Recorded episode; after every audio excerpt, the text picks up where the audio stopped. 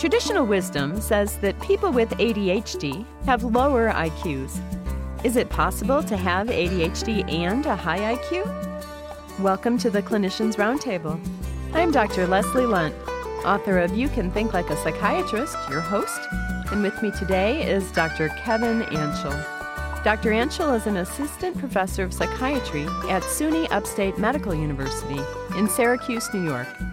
He is the director of the Adult ADHD Treatment and Research Program and is a clinical psychologist specializing in the treatment of ADHD. He has published widely on ADHD and learning disabilities. Welcome to ReachMD. Thank you very much for having me. I'm happy to be here. Now, Dr. Antshel, can you tell us what the conventional wisdom is about ADHD and IQ? Yes, I think in the general population, I think there is a notion that ADHD is associated with a lack of intelligence, or individuals with ADHD, for one reason or another, are viewed as unintelligent. And I think the conventional wisdom is that it's very difficult to have ADHD and a high IQ. There's been a lot of research that has looked at intelligence and IQ scores in individuals with ADHD. And on average, the individuals with ADHD have an IQ nine points lower than the control participants who were in the same studies. You know, this does not mean that the average IQ in ADHD is a 91. In fact, it means only that compared to the control participants who have been in these other ADHD research studies, the individuals with ADHD have a lower IQ, albeit usually in the average range. But the conventional wisdom is that it's very hard and quite rare to have ADHD in the context of a high IQ. But you've studied this population extensively. What did you find about IQ in ADHD patients? Yes, and I think again, if you look at the conventional wisdom that exists out there, the populace, um, I think you'd be surprised to know a lot of it is opinion based. There really isn't a lot of empirical evidence to suggest that ADHD can't exist um, in the context of a high IQ. So to help to address this issue in the research domain, we recruited 141 children with an IQ over 120. A third of these individuals had inattentive and hyperactive impulsive symptoms that crossed the threshold into being representative of ADHD, and two thirds of the individuals did not. And the average age of the children in the study was about 10 and a half to 11 years, plus or minus three years on each side. And so we were interested in knowing if all children who have a high IQ are inherently inattentive, impulsive, overactive. Because again, conventional wisdom you know, would indicate that any individual who does have a high IQ and is in inattentive or impulsive is simply in an unstimulating environment, or the impulsivity is simply a function of their higher in- intelligence.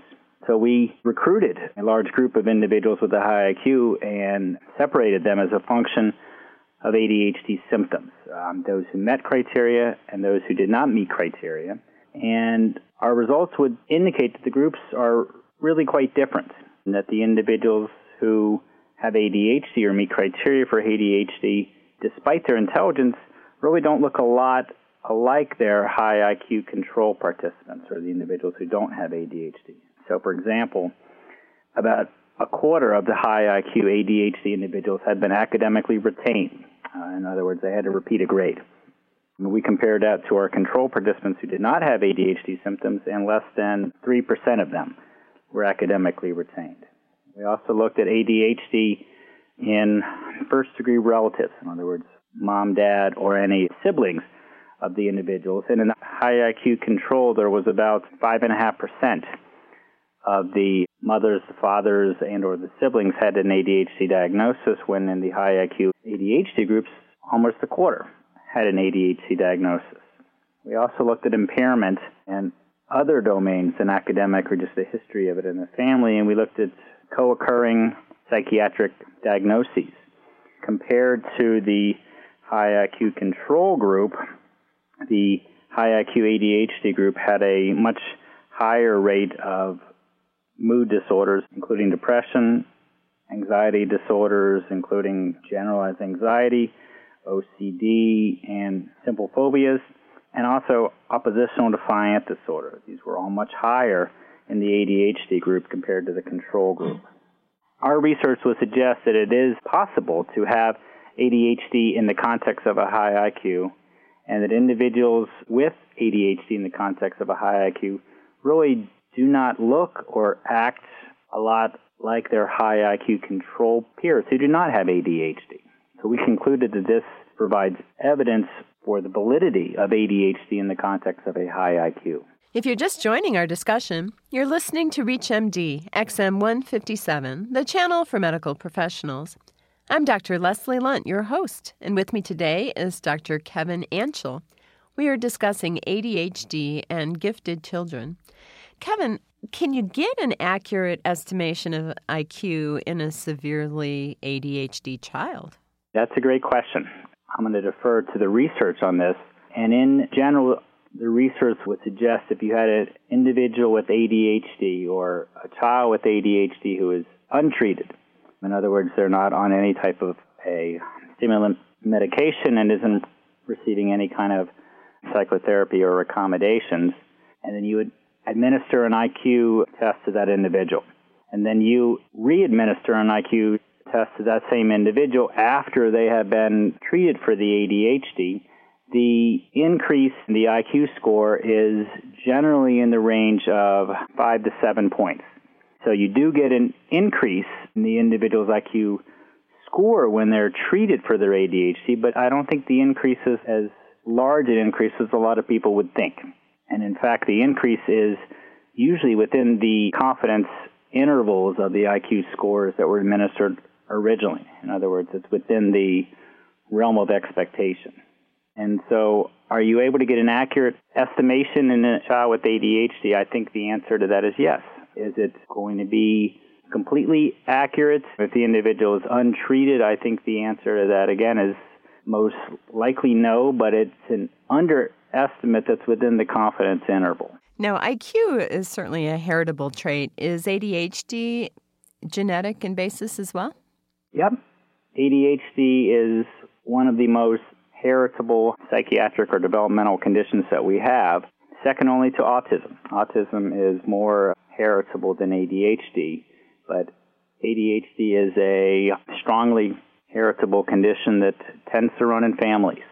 We sometimes hear that very bright children are just bored in school settings, as you've mentioned, and, and misdiagnosed as having ADHD. Given your work, is that true? You know, I think our data would suggest no, that not all children who have a high IQ are inattentive, and not all kids who have a high IQ are impulsive or overactive. And I think if you look at a lot of the ancillary conditions that tend to occur with ADHD, like oppositional defiance disorder, major depressive disorder, these aren't things you see in all individuals with a high IQ or all children who are incredibly bright. And so a youngster who is inattentive in school, you know, I mean, I think it would be important to have that youngster assessed as opposed to just assuming that um, the individual is inattentive just because they're bored. And again, our data would suggest that not all individuals with a high IQ, and not even a majority of the children with a high IQ, are inattentive in school settings. To children that do have the combination of high IQ and ADHD, have unique psychosocial problems. It sounds like they certainly have more problems, but are they really unique to this subgroup of patients? I think the answer to that is no. I mean, I think individuals who have a combination of high IQ and ADHD have a lot of the same psychosocial problems that you see in average IQ and ADHD. Our own research would suggest it's a lot more of the ADHD that's a contributing factor in any impairments they have compared to the high IQ. Are these areas of difficulty that the high IQ individuals with ADHD have? I mean, again, I would suggest that our data would, you know, would indicate they look a lot like average IQ individuals with ADHD, and so we don't necessarily consider them to be unique as they look a lot like average IQ ADHD. So, in the school systems and parent groups, they tend to call these kids twice exceptional, having high IQ and ADHD. It sounds like we need to think of them really as more ADHD kids. Yeah, I mean, I think the ADHD piece is more likely what's causing them impairments and more likely what's causing them difficulty in their day-to-day functioning compared to the high IQ. I mean, the high IQ may in fact act as a buffer for early areas of difficulty in the academic domain at least. But um, when we looked at their relationships with their peers, their relationships with their parents, their co-occurring psychiatric conditions, having a high IQ was not a buffer, that's for sure. Okay, so it sounds like we need to aggressively treat their ADHD first. If it is impairing their functioning, absolutely. If it's impairing their functioning with their peers, academic domain, with their parents, yes. And then worry about their giftedness maybe later. I think that makes sense. Any other treatment suggestions for those of us that do see these kids in our practices?